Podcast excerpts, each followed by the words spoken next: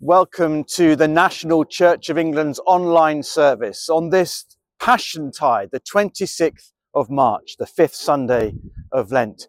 This is St Barnabas, Dulwich, and we give you a very warm welcome indeed. And to Christ Chapel here in Dulwich, a place of worship for over 400 years, founded by Edward Alleyne and the original site for Dulwich College. With God, nothing will be impossible. For he is our God. And the God of salvation is making all things new. Amen. Welcome to this one parish, but two places of worship. My name is John Watson. I'm the vicar here in this parish, and it's a great pleasure to welcome you to our service today. The service will be led by members of our ministry team, of our congregation, and our amazing choirs. We pray that this will be a time in which, as we observe this beginning of Passiontide, we may draw ourselves closer to the one who gives life, the one who breathes his love into us and into our world. My name is Liz Barnett. I'm assistant curate at St Barnabas in Dulwich. In the name of Christ, I welcome you. God's grace, mercy, and peace be with you, and also with you.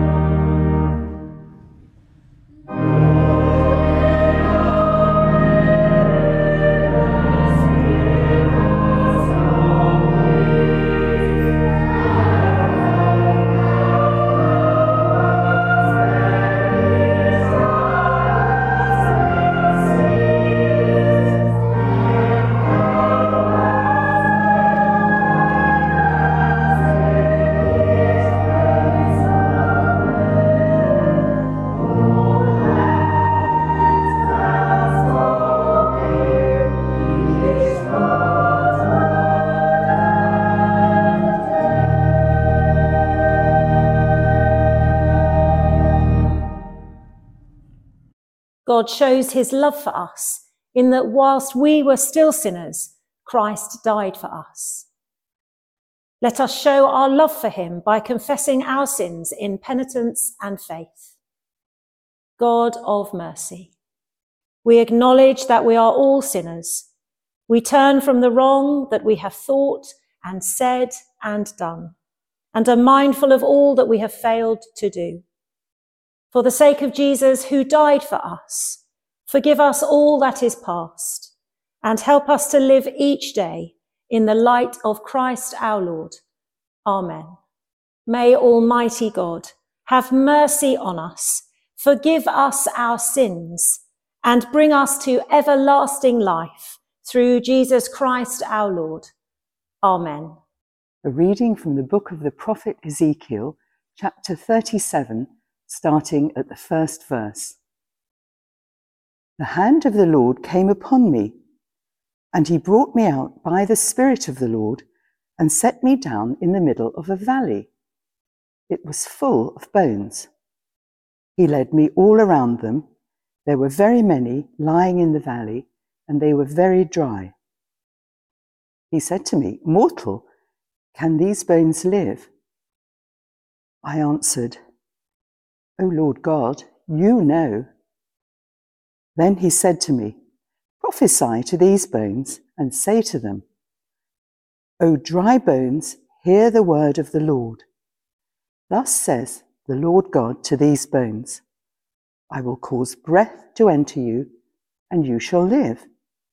I will lay sinews on you, and will cause flesh to come upon you, and cover you with skin, and put breath in you, and you shall live, and you shall know that I am the Lord.' So I prophesied as I had been commanded. And as I prophesied, suddenly there was a noise, a rattling, and the bones came together, bone to its bone. I looked, and there were sinews on them, and flesh had come upon them, and skin had covered them, but there was no breath in them. Then he said to me, 'Prophesy to the breath. Prophesy, mortal, and say to the breath, Thus saith the Lord God, Come from the four winds, O breath, and breathe upon these slain, that they may live.'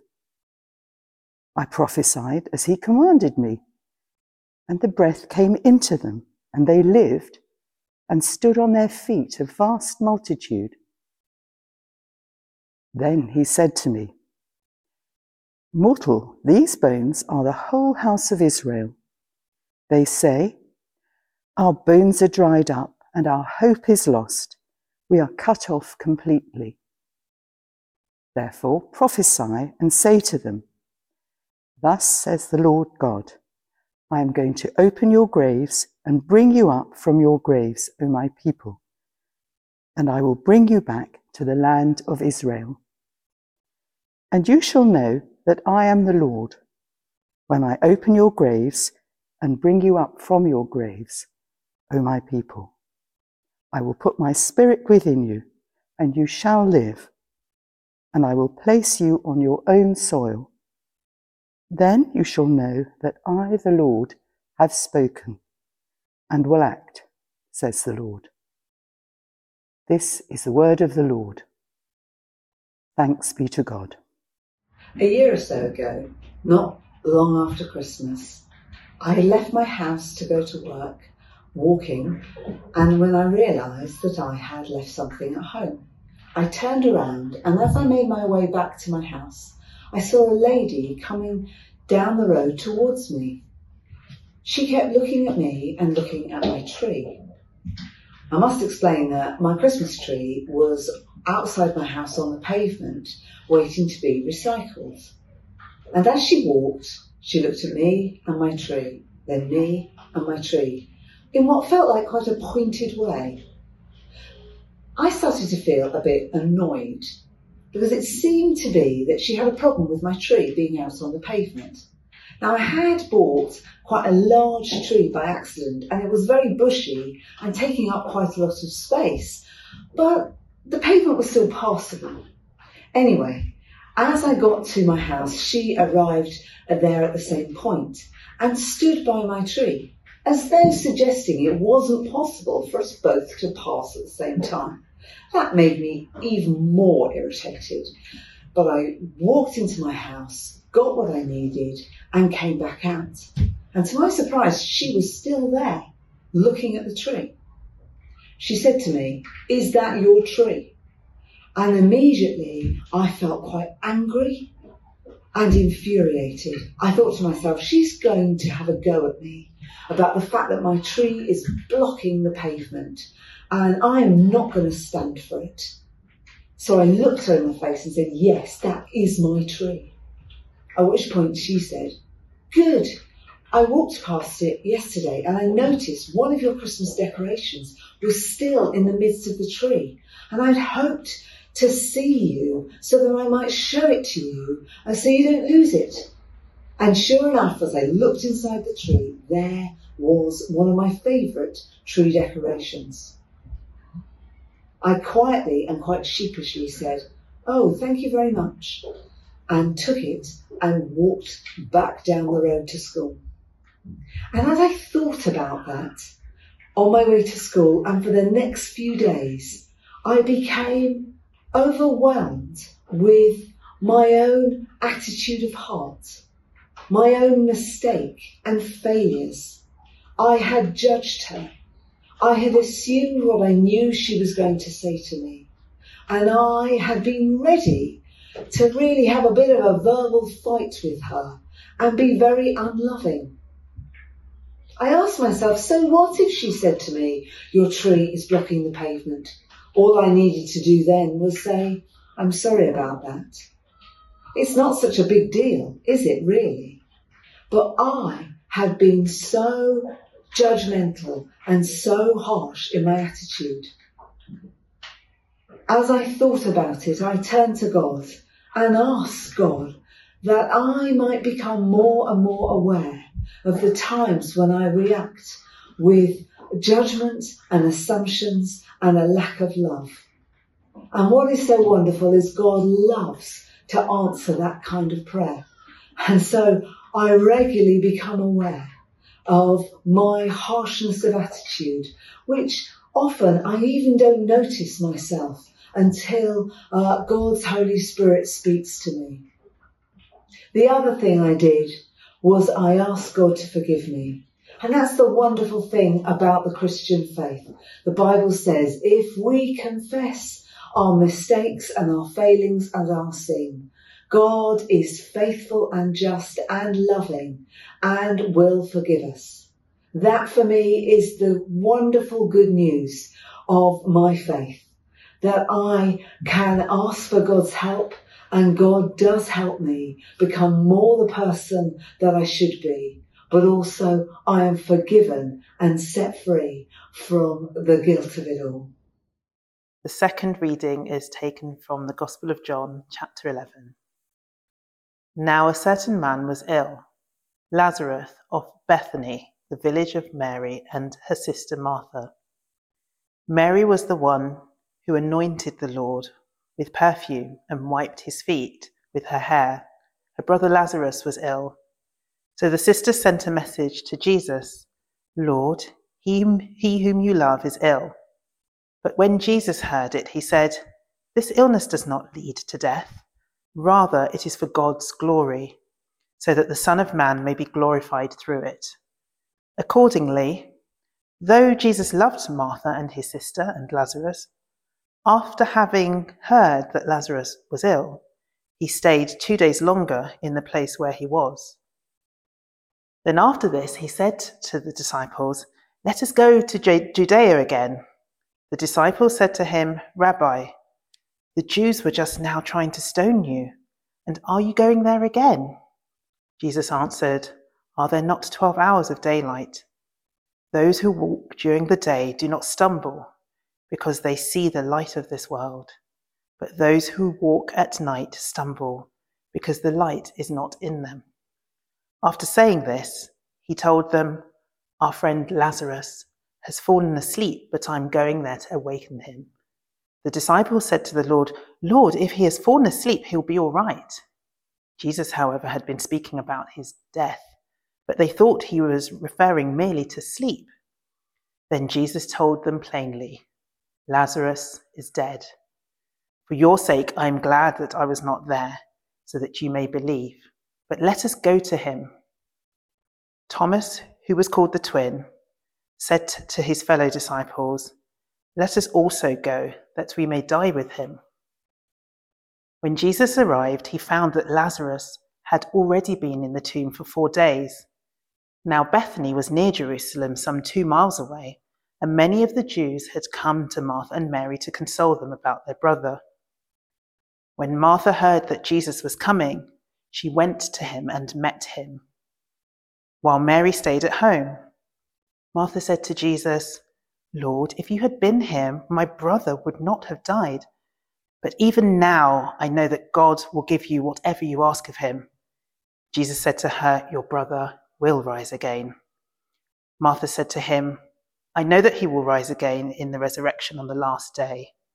Jesus said to her, "I am the resurrection and the life.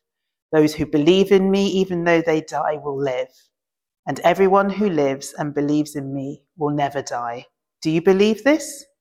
She said to him, "Yes, Lord, I believe that you are the Messiah, the Son of God, the one coming into the world." The second reading from the Gospel of John continues.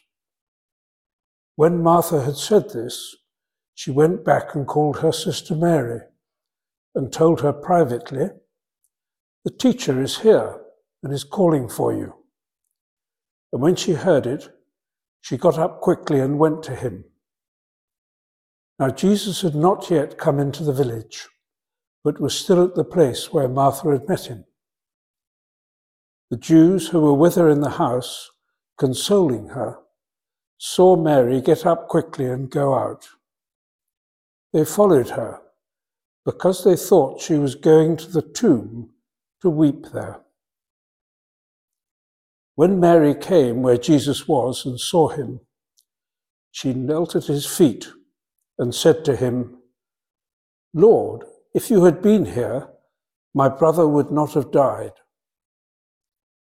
When Jesus saw she was weeping, and the Jews who came with her also weeping, he was greatly disturbed in spirit and deeply moved.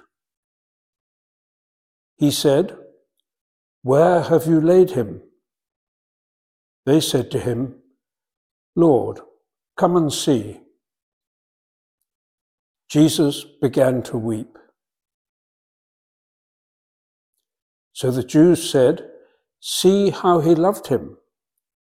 But some of them said, "Could not he have opened the eyes of the blind man, have kept this man from dying?" Then Jesus, again greatly disturbed, came to the tomb. It was a cave, and a stone was lying against it. Jesus said, "Take away the stone." Martha, the sister of the dead man, said to him, "Lord, already there is a stench, because he has been dead for 4 days." Jesus said to her, "Did I not tell you that if you believed, you would see the glory of God?" So they took away the stone, and Jesus looked upwards and said, "Father, I thank you for having heard me. I knew that you always hear me, but I have said this for the sake of the crowd standing here, so that they may believe that you sent me." When he had said this, he cried with a loud voice, "Lazarus, come out!" The dead man came out, his hands and feet bound with strips of cloth, and his face wrapped in a cloth. Jesus said to him, "Unbind him and let him go." Many of the Jews, therefore, who had come with Mary and had seen what Jesus did, believed in him. May I speak in the name of God, Father, Son, and Holy Spirit. Amen. In our two very powerful and evocative passages for today's readings, we see the power of words on full display. In Ezekiel, the mortal is invited, or indeed commanded in this vision, to say to the valley of dry bones what God is about to do, breathing life and reworking, like an artist with a sculpture before them, the once forgotten and lifeless people, scattered and broken, will be remade, remolded and given life once again. An image I like to link with Genesis 2, where the sculpturing God formed a human being from the dust of the earth, each aspect carefully molded, lovingly touched. And here in this vision in Ezekiel, simply speaking the words of God, life is restored. And then there is the silence after the prophecy, the silence of wonder and hope, but also waiting to see what comes next. In John's Gospel, many words are spoken, but also interwoven in silence. There's the words and the silence of desperation, of hope, of grief, of disappointment, of faith, of power and of life.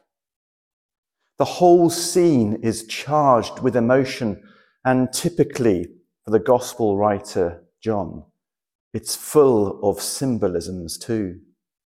For this is the final sign Jesus performs before the attention is turned towards the passion events which lead to the cross. The silence of waiting, expectation, and wondering. A foreshadowing of the death of Jesus, his own death on the cross, and of course the resurrection. With the silence of the cross and the tomb, that pregnant pause between a new beginning and a new creation is heralded with the resurrection. With simply the power of words, "Come forth, Lazarus," it is said and it is done. Things change. The word maker and the world changer God is still speaking into creation today, just as those first words uttered in Genesis, "Let there be." As we read of the word being spoken over an arid and forgotten valley, and as it is shouted almost at the tomb of Lazarus, the words of God, the words full of the sweet life-giving breath of God, are still being spoken to us, into us, and over our world. Words that will be heard on the cross too. Words that will proclaim, "Father, forgive." Words that will declare, "It is finished." Our words have power to heal and to harm. We can speak them to and about others, or have them spoken to us and about us. Words which can build life and offer hope, and words which can strike down and destroy. We all have our own experiences of those events. And of course, we can speak them to ourselves. Those inner words we may not wish to voice. They can also give life, but equally, or perhaps more so, they can take life away. Words which repeat to ourselves, that reinforce false waves of seeing or believing in ourselves, or reminding us of the things we carry with us from our past. Jesus is standing at the doorway of our own selves, like at the tomb of Lazarus, and is inviting us to come forth. Perhaps he is saying, "Come away from that false sense of who you think you are, and rise into the new life of the person I know you are. Come into the life I have for you, for I am the resurrection. Take off the things that bind you, for I am the life." He is also breathing his spirit into us, and like the dry bones in the valley, we can be remade. reminded and remembered in the image of God, called to be his body. And this now is our agenda in the world. This is to be our work, to be like that sweet breath of God, giving life to the dry old bones of a tired and weary world and society. It is to speak life with God's word, to help raise those who feel so helpless and fallen, not believed in, loved or trusted, to help see lives changed where lives have been forgotten, ignored or rejected. We, yes, you and me, are called to be like the hands and the feet of the sculpture God, walking this earth now, in you and me, still recreating and remaking. This Passiontide, let us receive the life and the love that God gives to each one of us, that we may be that to our world, breathing his love, breathing his life, calling all to a new creation, a new world. Amen.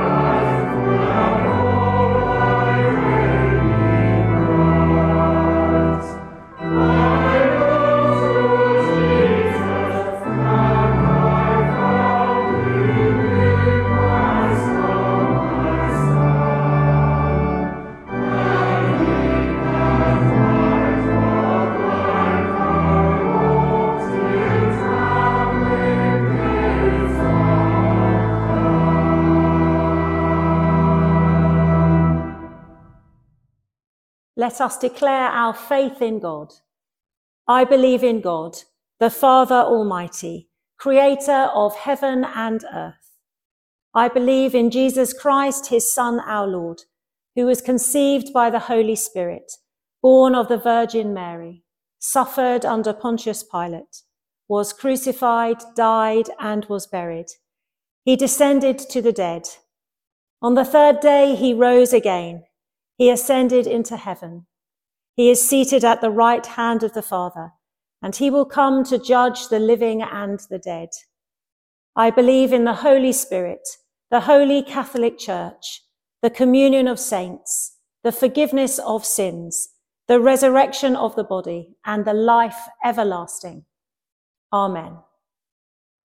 We pray for the ways in which we, our world, and your church are called to love in the harder areas of life, where inner conflict over decisions we need to make causes confusion or anxiety, where the pain and misery of violence in our world takes away hope and life, where your church is called to find the difficult path towards unity, loving one another despite our differences. Lord, you are strong when we are frail and gentle when we let you down. Help us to lean on you this week. Lord, in your mercy, hear our prayer. We pray for those times in our lives where we have failed, where the mess of life has overtaken us and we have struggled on our own, where we have left God out of our thinking and living. Help us cry out to you, Lord, in our trouble, to seek you in our own challenges and difficulties, to know your place in the midst of our own troubles. Give us your wisdom to know the right choices to make, to say the right words. Give us your understanding to know that we cannot change the things around us. Give us the patience to learn and grow in our confidence and faith in you. Lord, in your mercy, hear our prayer. Ми молимося за країни та народи, які стикаються з війною, насильством, кровопролиттям. Особливо молимося за мир в Україні, що ти перетвориш серця тих, хто прагне війни і кровопролиття, на серця, які прагнуть примирення і зцілення. Ми молимося за тих, хто оплакує втрату близьких у цьому конфлікті. Ми молимося за всіх, хто був переселений внаслідок цієї війни. Ми молимося за всіх, кому важко жити на новому місці. Дай нам віру знати, що ненависть ніколи не залишається останнім словом, і любов переможе. Господи, в Твоєму милосерді почуй нашу молитву. We pray for your church, your body made visible in our world. Help us to live in your call, to be a place of limitless love and hospitality, where we are fractured and divided, limited and fallible. Help us be accepting of one another and generous in our dealing with each other. Help us live the great call to love one another, to be honest and real witnesses of your love. As we become more honest and real with ourselves, that in our weakness we will know your strength. Lord, in your mercy, hear our prayer. Merciful Father, accept these prayers for the sake of your Son, our Saviour, Jesus Christ. Amen.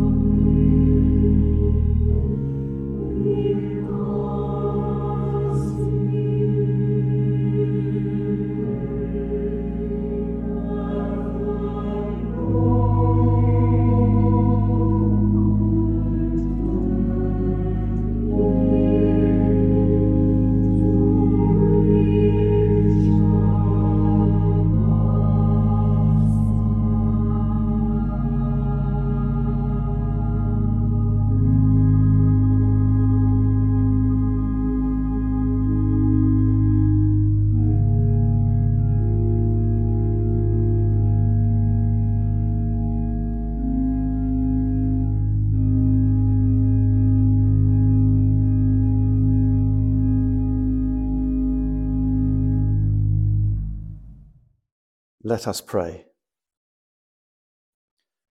Most merciful God, who by the death and resurrection of your Son, Jesus Christ, delivered and saved the world, grant that by faith in him who suffered on the cross, we may triumph in the power of his victory. Through Jesus Christ, your Son, our Lord, who is alive and reigns with you in the unity of the Holy Spirit, one God, now and forever. Amen. Standing at the foot of the cross, as our Saviour taught us, so we pray. Our Father in heaven, hallowed be your name. Your kingdom come, your will be done on earth as in heaven.